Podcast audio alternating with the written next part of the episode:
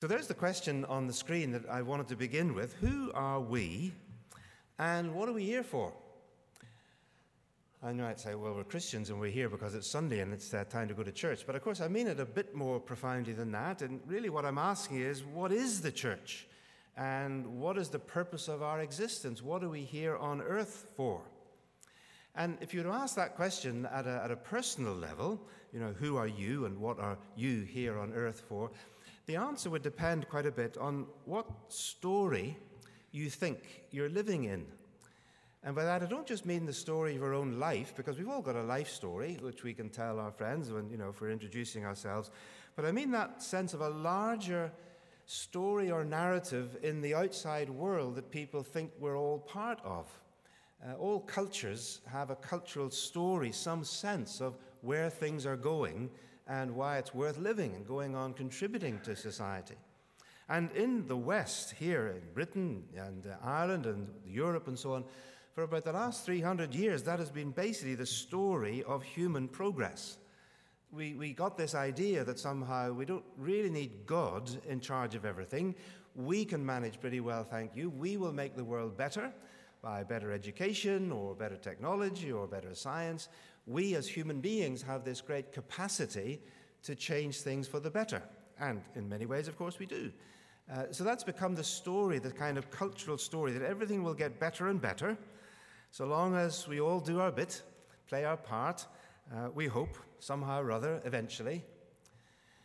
For the kind of functional atheism that that produces, you know, you move God out the window and we'll just do it ourselves, that is becoming a really rather thin story of late, isn't it? Uh, especially for those who are convinced as atheists that the universe came from nowhere and is going nowhere, just from the Big Bang the Big Crunch. Uh, there's no real purpose to life. I don't know whether you remember a few years ago in London, where, where I now live, where my wife and I live, uh, there's these big, famous, iconic red London buses. And uh, some years ago, Richard Dawkins and the Humanist Society paid for an advert on the London buses. So, for several months, uh, all the fleet of London buses went around with this message on the side There probably is no God. Stop worrying and enjoy life. And uh, that was the message on the buses.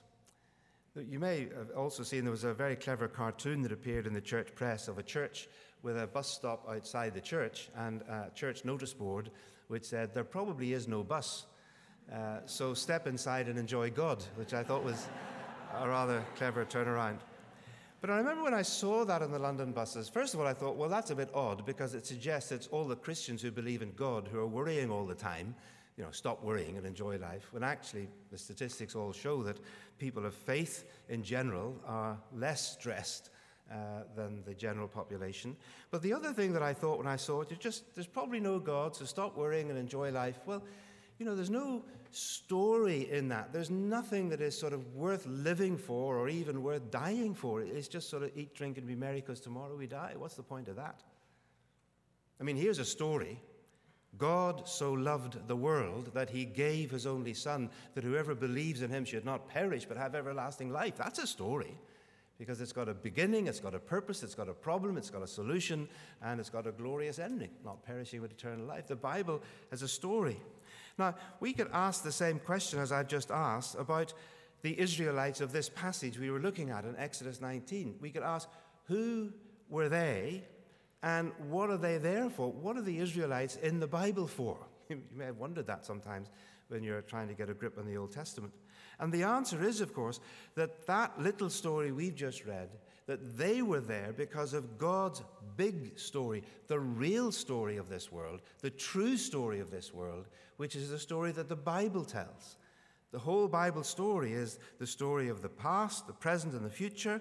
It includes the whole universe in its span. It is the true story. That is the real story that we should be living in as Christian believers not just in the rather thin story of human progress that the world wants to tell. Now, you can put that whole Bible story on the back of an envelope. Here it is. I, have drawn this simply as a bunch of symbols, and I want to just very quickly show you that the Bible begins with Act 1.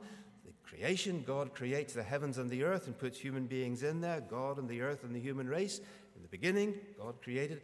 But then you get the big problem that comes with Act 2 when we choose as a human race to disbelieve God and distrust His goodness and disobey Him, and we bring all the mess of evil and fall and sin and rebellion into the world. But God doesn't end the story there because Act 3 is when God makes this great promise to Abraham that through him and his people, all the nations of the earth will be blessed. So the Old Testament, which is the long Act 3 with the arrow pointing forward there, is basically this sense of driving forward, that God is on the move to bring about his purposes for all the nations through Israel. And that leads then, of course, to the central act, Act 4, which is the gospel story of the Lord Jesus Christ, who comes in fulfillment of God's promise and accomplishes God's salvation in his life and his atoning death and resurrection and ascension uh, back to heaven. And then, of course, the story doesn't end with the resurrection because the book of Acts comes, the Holy Spirit is sent to the church, and we have the Act 5, the great expansion of the church through the New Testament and then to the ends of the earth in the mission of the church until eventually you reach the, the other end of the story, which were presented in the book of Revelation, the final judgment in which God returns to deal with wickedness and sin uh, and all evildoers, the final rectification when God puts all things right, and then the new creation when Christ returns to bring God's presence uh, to the new heaven and the new earth. There's the whole Bible. Um, and I said on the back of an envelope because that's where it was I first saw it done by a friend in the, in, the, in the States who said that he was asked one time by somebody in his church who he was talking about the Bible being one story. And someone said, What do you mean the Bible's one story? There's hundreds of stories in the Bible. And he said, Let me show you the whole story of the Bible, flicked over an envelope and drew these symbols and said, There it is, that's the whole Bible. I've done it in a restaurant with a friend on the back of a napkin, you know, just, just drawn it out to show this is what the whole Bible story is about. And of course, when we get to our passage that we're looking at here now today, this is there right near the beginning of that story, near the beginning of, of, of Act 3. So here we are, what's happened up to this point, what's going on.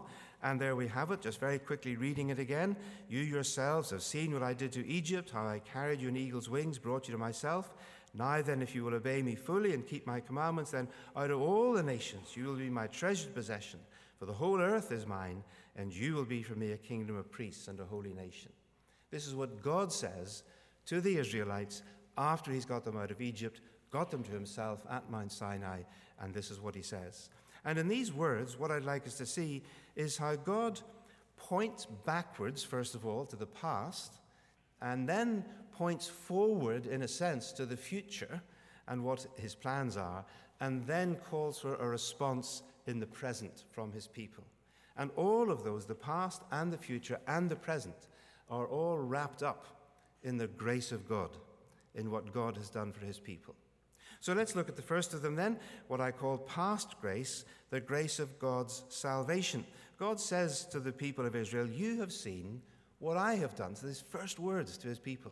He says, Look, you've seen what I just did to Egypt and how I brought you here to myself. And of course, they had because, as our text said, it was only three months earlier that these people were slaves in, in Egypt, being beaten and whipped, and their children being murdered, and undergoing that awful situation uh, of being an ethnic minority people in a big host nation being exploited and oppressed and driven virtually to despair. And God says, That's where you were three months ago, but I brought you out of there. And God brought in this gracious act of salvation, liberation, deliverance brought them out of Egypt to himself. So you see, whatever is going to happen next in this story, which we know because we've read the book, but they hadn't, of course, at this point. But whatever is going to happen next, which will be the Ten Commandments and the giving of the law and the covenant at Mount Sinai, it's all based upon what God had already done His grace, His salvation. Grace comes first in this story, as it always does when we're dealing with God. And I'm saying this or wanting to emphasize this because unfortunately there's still uh, an, a sort of idea around in some Christian circles, which is quite popular but really quite wrong. It goes something like this that the difference between the Old Testament and the New Testament is that under the Old Testament covenant, you got saved by keeping God's law. Whereas in the New Testament, thank God, we don't have to keep all that law stuff. We get saved by grace. Well, of course, the second is absolutely true. But the first is a distortion of the Old Testament. They were not saved by keeping the law, they were saved first and then asked to keep God's law. So the whole point here, you see, is that uh, God is saying to this people, Look, here's what I have done, and now here is how I want you to respond. So obedience to God is always a matter of responding to what God has done first. And that, of course, is also something that comes through in the New Testament as well. Because there are commandments in the New Testament, aren't there? Not just good wishes and promises. You know, Jesus says to his disciples, A new commandment I give to you love one another. It's not an option, it's a commandment. But he says, Love one another as I have loved you. And remember, John says that we love because he first loved us. His love, his grace comes first. Paul says to us, doesn't he? Forgive one another. Uh, and, and, there's this wonderful sense that that, again, is not just an option. He's not just, just please be nice to one another. He's forgive one another. It's a command. As God in Christ has forgiven you. It's because we know the grace of God that we show it to others. So, all of our lives, then, all that we are called to do, is based on the grace of God. Let's remember that regularly. Let's remind ourselves, just as God reminded these Israelites, that it was His past grace of salvation which was to motivate every aspect of their lives in the future. And you see, that also affects, if we're thinking this morning a little bit about mission, uh, you can't participate in the mission of God unless you first experience the grace of the God of mission. The God who wants to bring salvation to the world brought salvation to us and now says, This is what I've done for you. Now let's see what you will do for me. It's almost as if, if you were to take this text from Exodus 19, verse 4, and to transpose it into a New Testament context, it's as if Jesus, God rather, were to point to the cross of Christ and to say, Look, you have seen what I have done. This is what I did for you The crucifixion of the Lord Jesus Christ, God Himself bearing our sins. God says, Now you have seen what I have done. So how are you going to respond to me in your life? So that's the first thing then, the past grace of God's salvation. And that leads us on then to the future grace of God's mission. And you might be saying, I don't quite see mission in this text where, you know, there's no go to all the nations or anything like that. Well, let's just think about it for a minute. There's Israel at the foot of Mount Sinai. And they may well have been thinking, apart from their complaint of their sore feet and everything, having trudged out of uh, Egypt, but they may have been thinking, you know, we're the only people here in this wilderness, so we must be God's very special people that He has chosen to bring us out of Egypt. And at one level, of course, they'd have been right. God says that to them You are my treasured possession. But if they were thinking that somehow they were the only people on earth that God was concerned about, God says, no, no, no. It's, God says, as it were, almost thinking spatially, from up here, as it were, on the top of Mount Sinai, I can see the whole earth. And it's all mine. And I can see all the nations. And they are the ones that I'm concerned about. And so those phrases that come there in verse 5, all nations in the whole earth, are very significant at this point. Because what we have in this little passage is this marvelous combination of something that's very particular and local, alongside something which is absolutely universal, all nations and the whole earth. So here's God, you see, saying that he had just rescued one nation out of slavery. But God had just done that because this is the God who wants to bring rescue and salvation to all the nations on the planet. He's doing it for this one for the sake of them all. Here's the God who says to Israel, Yes, you are my treasured possession, but the whole earth is mine. He's the God who owns everything. Here's the God who had shown his power in one country, the country of Egypt. But even while he was doing that, he says to Pharaoh, do you remember? He says to Pharaoh, I have raised you up and nobody will know which Pharaoh you are because we still don't know exactly which the name of that Pharaoh. Pharaoh just means king. Well, who, which was his name? God says, I've raised you up, Mr. Pharaoh, so that my name will be known to the ends of the earth, the name of the Lord God of Israel, the universal desire of God to be known everywhere. So here's this very particular God and Israel for the sake of all the nations. And we ought to be saying at this point, if we have been reading the Bible from the beginning, well, of course it is. Because who is this God who's speaking here? This is the same God who, at this same place, just some months earlier, when he met with Moses at the burning bush at Mount Sinai, and Moses had asked God, Well, if I go to Egypt, who am I to say you are? Who are you, God? And what had God said? He said, I am the God of Abraham and Isaac and Jacob. This is the God who had made that promise hundreds of years earlier to Abraham that through you, all nations on the whole earth will be blessed. It's the same God, the God of all nations, the God of the whole earth, who's brought Israel out of Egypt to this place for that purpose. Do you see why I'm calling this the big story? This is God in action, but God with his wide angle vision of all the nations. That's the whole point. You see that in the Old Testament, God's business with Israel is really simply God's unfinished business for all the nations on the earth. One way that I sometimes try to picture this uh, is uh, a little story from my own uh, background as a dad. Uh, I've got four kids, they're all grown up and married now, but our two sons, when they were young lads, of course, played football as they all do. Um, and I used to go along to their matches when they were playing for their school or whatever. And I would take my camera along. Do you remember cameras? Those things we actually used to have with lenses and uh, viewfinders and things you look through. Well, I had a, a nice old camera with a telephoto lens of about uh, 200. And so with one eye, I could look through the lens and focus on my son, wherever he was on the pitch. And with the other eye, I sort of kept that open so that I could see where the other players were, where the ball was, and how the match was going, and so on. It's a kind of double vision. Because with one eye, you see, I'm focusing on my son. He's my firstborn son, Tim.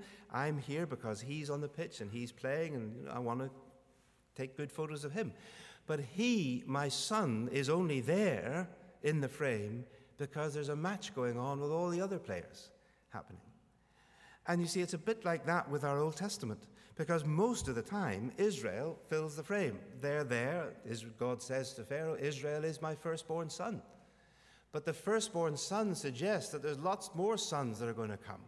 And God's vision is for the whole nation. Israel is only there in the Old Testament because of God's agenda for the nations, which in our language means God's mission of world evangelization. Even at Mount Sinai, God was looking forward, as it were, to this great reality uh, of the whole universal future, which is why this language of tribes, of nations, of all the nations of the whole earth echoes through the scriptures in the Psalms, such as Christoph read at the very beginning, Psalm 96, and takes you right through to the book of Revelation where we see that there will be people of every tribe and nation and language gathered before the throne of God, and God having kept his promise to Abraham through his people. So that's the, the future grace of God's mission. And there is a sense in which that also means, you see, that uh, all our lives are lived within that frame. Who are we? What are we here for? We are the people whom God has redeemed out of slavery, out of sin, out of the bondage of darkness just like Old Testament Israel were brought out of Egypt. But we are also the people through whom God wants to bring blessing to the nations, including our own nation and all the nations to the ends of the earth. And so our, our lives, the significance of living now, is in a sense generated by the big story of what God has been doing all through history, including the Exodus and including the cross and resurrection of Christ in the New Testament, and right up to the book of Revelation in the end. And somewhere in between those two great things is your life and my life. And that's what gives significance to a human life when it's lived for God. So that's the past mission, the past grace of God's salvation, and the future grace of God's mission. And that brings us, therefore, finally to the present grace of God's people living in God's world for God.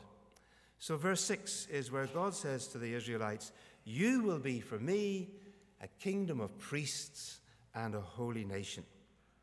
And possibly we gulp and say, What on earth do those words mean? Uh, because we're not too sure about priests these days, are we? We're Protestants. Uh, and, uh, you know, being holy, well, it's somehow it's the idea of stained glass windows and funny smells and things. And we, we're not too sure about these words, priestliness and holiness. So I, I just want to help us get to grips with them and help us to realize that actually they are part of our mission very significantly. in order to understand what God would have meant, or how the Israelites would have meant this saying, You are to be for me a priestly people, we need to understand what was the job of the priests in the Old Testament. And basically, in Old Testament Israel, the priests were middlemen. We call them mediators, but that's what it means. The, the priests stood in between God on the one hand and all the rest of the people on the other. Uh, that was their role. Uh, and it was a role of being in the middle between God and the people, which operated in two directions, both directions. On the one hand, and we may not think of this so often, it was the job of the priests to teach God's law to the people. In fact, that's the first thing that is said to Aaron and his sons when they were ordained into the priesthood in Leviticus chapter 10. God says to them, You must teach the Israelites all the decrees that the Lord has given them. They were to bring God's law so that God's word, the knowledge of God, would come to the people of Israel through the priests. That's also said about the tribe of Levi in Deuteronomy 33. He teaches your law to Israel. And later on, you may remember that when the people of Israel went so far astray from God in such sin and wickedness, who did the prophets blame? Apart from the people themselves and the kings, they blamed the priests. Hosea says there's no knowledge of God in the land. There's just wickedness and sin and adultery and idolatry. And my charge is against you, O priest, because they should have been teaching God's law and they weren't. So that's the first thing. Through the priests, God would come to the people. But the other way, of course, that we know perhaps rather better is that it was the job of the priests to bring the sacrifices of the people to God. So if you were an Israelite in the Old Testament and for some reason or other you were ritually unclean, which might have been because of some sin or just some um, accident or whatever might have happened. And you therefore were not able to come into the presence of God to worship uh, in the tabernacle or in the temple. What could you do? Well, you would bring the sacrifice, whatever it was that was prescribed, and the priest would take the blood of the sacrifice against the altar, and the priest would say to you, Your sins are atoned for. That language of atonement there in the book of, of Leviticus was the words of the priests. And so you see, through the priest work, then, you could come back into the presence of God uh, to worship and love and praise Him. So, can you see that the job of the priests in Israel then was to bring God to the people and bring the people to God? A wonderful kind of two way function that they were supposed to have. So, God says to the Israelites, You, you as a whole community, you as a nation, you are going to be the people through whom I will bring myself to the world and bring the world to myself. You will be, for me, to all the rest of the nations, what your priests are to you. You will be the people through whom I, the living God, will become known to the world. Which has happened, hasn't it? Through the scriptures of Israel. We have a Bible here, and it's in thousands of languages around the world. The God of Israel has made himself known in his revelation. He has given himself to the world through the scriptures of Israel. And you will be the people, he says, through whom I will draw the world to myself, which of course he has done ultimately and fully through the Messiah of Israel, our Lord Jesus Christ himself, who said, If I am lifted up, I will draw all men to myself. And so, yes, we know that in that sense, God has made this function of Israel to be a priesthood among the nations through the scriptures and through the Lord Jesus Christ. But here's my point the people of God, including us, still have this medial role of representing God to the world in order to bring the world to God. That's our mission. Because that's exactly what the Apostle Paul said his mission was.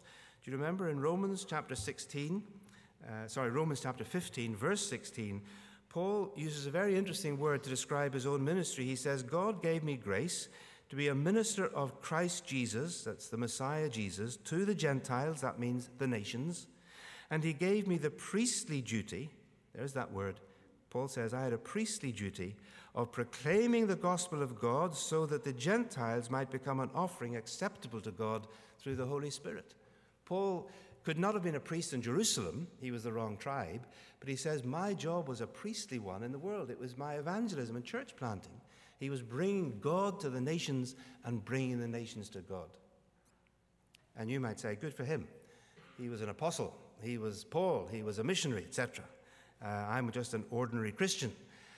Well, we don't get off quite so easily because Peter uses exactly this same language and these same verses for all believers, including you and me.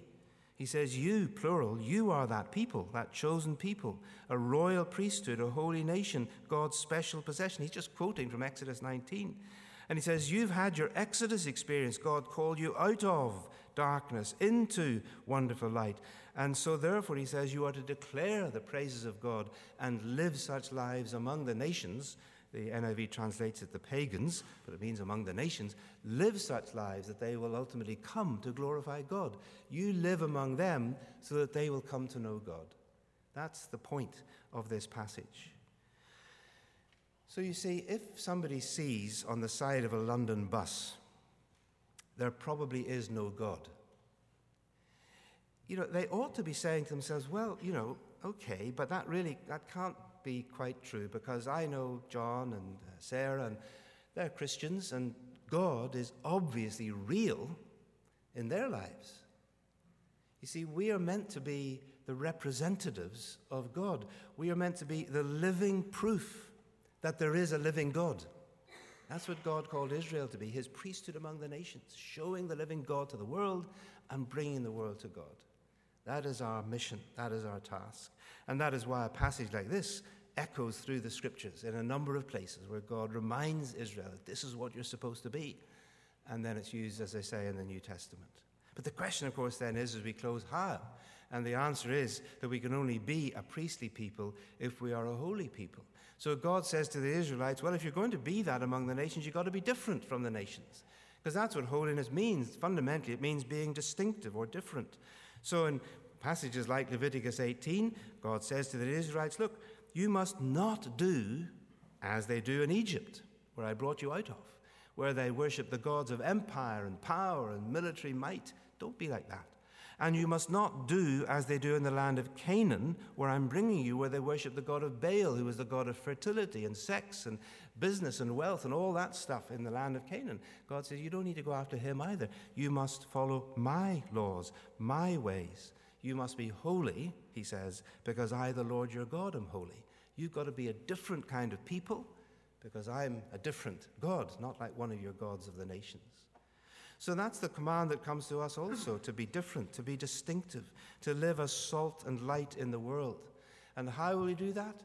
Well, says God, if you will obey me, then you can be my priesthood in the midst of the nations. In other words, uh, obedience is not, not, not a condition of our salvation, but it is a condition of our mission. Do you get what I'm saying there?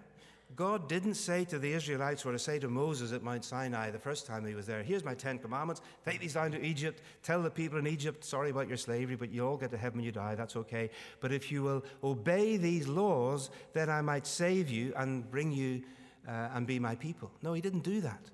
He says, I will rescue these people, I save them, I bring them out, and now I want them to obey me. Obedience, that response to grace and salvation. So we need to remember here this double context of grace that I've already shared with you. This is the grace of our obedient response to God, responding to the grace of God's salvation for the sake of the grace of God's mission. And that's the way it always needs to be. So let me finish then with those three questions that I asked. Who are we? Well, we are the people who have experienced the saving grace of God. I trust so. I trust that you know the Lord Jesus for yourself and that God's grace has found its way into your life. We, like Israel of the Old Testament, are the people who know what it is to point back to God's saving work at the cross and say, God says, You have seen what I have done. And secondly, like Israel, we are people just like Old Testament Israel, whom God wants to use for the mission of His future grace, to bring blessing to all nations. That's why just being church is missional. We exist for the sake of God's mission to the ends of the earth. And thirdly, therefore, like Old Testament Israel, we are people who are called to live in response to that grace, to live lives that represent the holiness and the beauty and the compassion and the love and the justice of the one true living God and show the world what he is like and then draw them to come to glorify and worship him. Or, as Peter puts it, you are that people. So live by that story, live out that identity, and God will do the rest of bringing people to worship Him. Let's pray that it may be so. Let me pray as we finish. Father, thank you for your word and thank you that it still speaks across the centuries to us, reminding us who we are and what we're here for.